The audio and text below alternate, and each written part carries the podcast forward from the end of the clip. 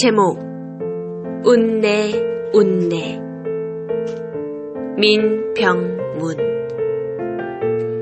웃네 웃네 내가 웃네 내가 웃어 그대 웃네 웃네 웃네 함께 웃네 폭소만발 우리 동네. 웃음꽃이 활짝 피네 얘가 바로 천국이네. 가네 가네 그대 가네. 그대 가니 나도 가네. 오네 오네 함께 오네. 함께 오니 반가움네. 따스한 가슴 오고 가네. 오가는 삶 행복 하네.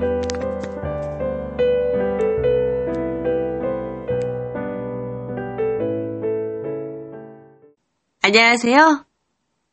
유도와의 별을 쏟아입니다. 여러분, 한 주간도 잘 보내셨나요?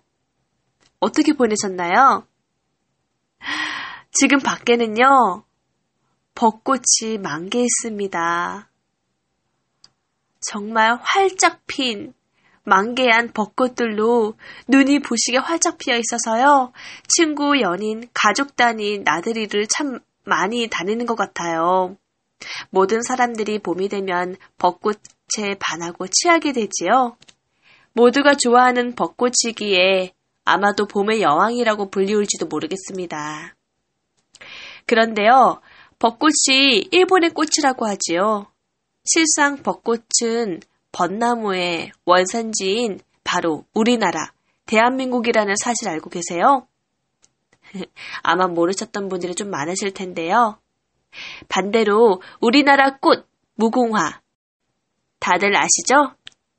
무궁화의 원산지는 중국이라는 사실. 잠시 딴 데로 샜나요? 정말 벚꽃이 언제나 지게 될지는 모르겠지만은요, 꽃잎이 다 떨어지고 나면은 잎사귀가 파릇파릇 나오면 곧 싱그러운 5월을 맞이하게 되겠죠? 여러분들도 즐겁게 벚꽃처럼 하루를 만개했으면 좋겠고요. 어, 저 같은 경우는 오늘 제가 좋아하는 아주 사랑스러운 지인과 함께 연극을 보러 갔습니다. 제 지인이 이벤트로 인해서 당첨되었거든요. 제목은 벗어날 수 없는 루틴이라고 해서요. 되게 심오하죠. 내용은 자기 합리화에 늪에 빠져버린 한 남자의 이야기였습니다. 오, 제목부터가 뭔가 음산하죠? 자기 합리화에 늪에 빠져버린 한 남자의 이야기였습니다. 비가 오는 어느 날, 이 남자의 주위를 맴돌며 남자를 미워하고 때로는 불쌍하게 바라보는 여자.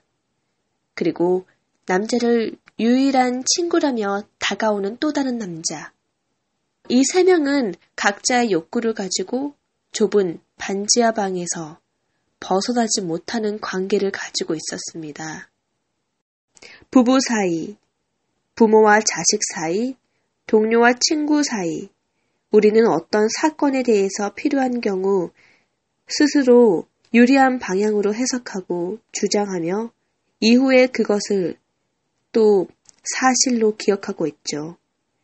이성적 존재라고 자부하지만은 인간이 얼마나 이기적이며 자기 합리화에 능한 본능적인 동물이라는 사실을 떠올리게 되면서 각자의 생각 때문에 오해가 생기고 그리고 자신의 늪에 빠져서 더 나아와 소통하지 못하는 부재에서 얽힌 오해들, 사건, 사고들, 참으로 안타까운 마음이 들었습니다. 그 배우들의 모습에서 관객들은 자기 나름대로의 과거의 모습을 발견하기도 하고요. 또는 아직 그런 경험을 많이 접해보지 못했던 분들에게는요, 이해하기 좀 난해할 것 같다라는 생각이 들기도 했고요. 이러한 삶이 곧 우리의 현실인 안타까운 면이 많았습니다. 연극이 끝나고 나서 한동안 자리를 뜨지 못했던 저와 언니는요, 생각했습니다. 현실을 벗어날 수 있는 또 다른 해결책은 없는 걸까? 어쩌면은 연출자는 벗어날 수 없는 이러한 우리의 현실을 우리 사회의 일부분을 이야기함으로써 같이 해결책을 찾아달라고 도움을 요청하고 있는 건지도 모릅니다. 사람과 사람 사이의 일들, 즉, 우리 생활의 이야기였습니다. 연극을 보면은 전에도 느끼는 게요. 연극은요, 참 우리들의 생활을, 우리들의 삶을 거울로 대비쳐주는 역할을 합니다.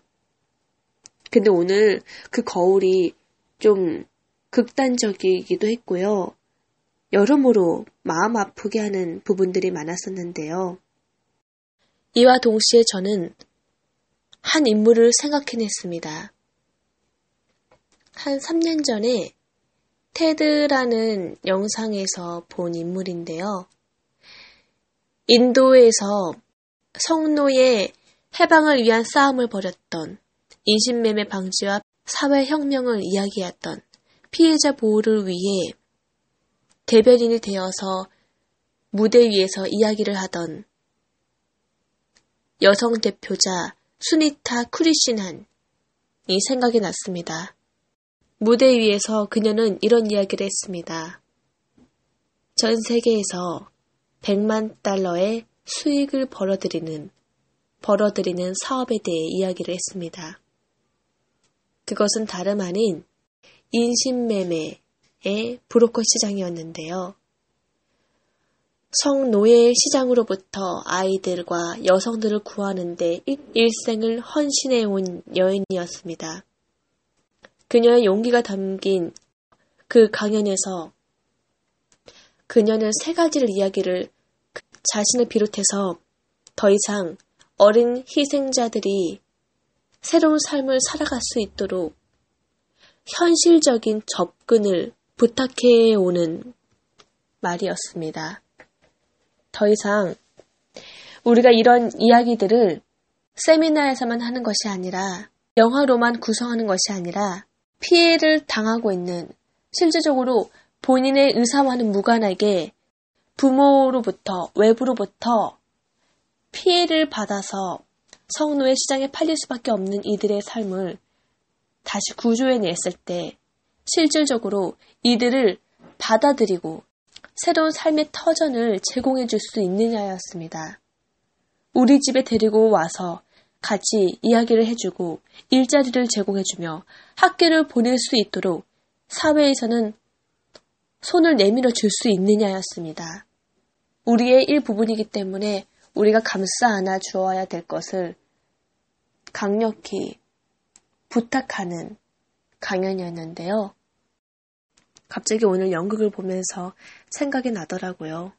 우리가 사는 세상은요, 관심 가져야 되는 것들이 참 많습니다. 미처 우리가 알지 못하고 관심이 없기 때문에 모르고 지나가는 일들이 참 많은데요. 그리고 우리 사회의 일부분으로서 그리고 이 지구상에 이 땅을 밟고 섰는 주인으로서 한 번쯤 생각해 보아야 하지 않나 생각이 들었습니다. 더 이상 안타깝다라고 말을 하기보다는 그럼 어떻게 해야 되지?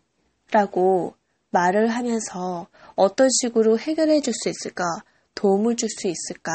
라는 말이 나왔으면 좋겠습니다. 이런 말들을 우리가 한마디씩만이라도 관심을 가져주고 이야기한다라면요. 거기서부터 우리는 이 방법들을 해결해, 해결해낼 수 있습니다. 함께 나눌수록요, 우리는 더 큰 소망으로, 더 큰 희망으로 돌이킬 수가 있습니다. 그러기 위해서는 정말 말이 중요하다라고 느껴지는데요.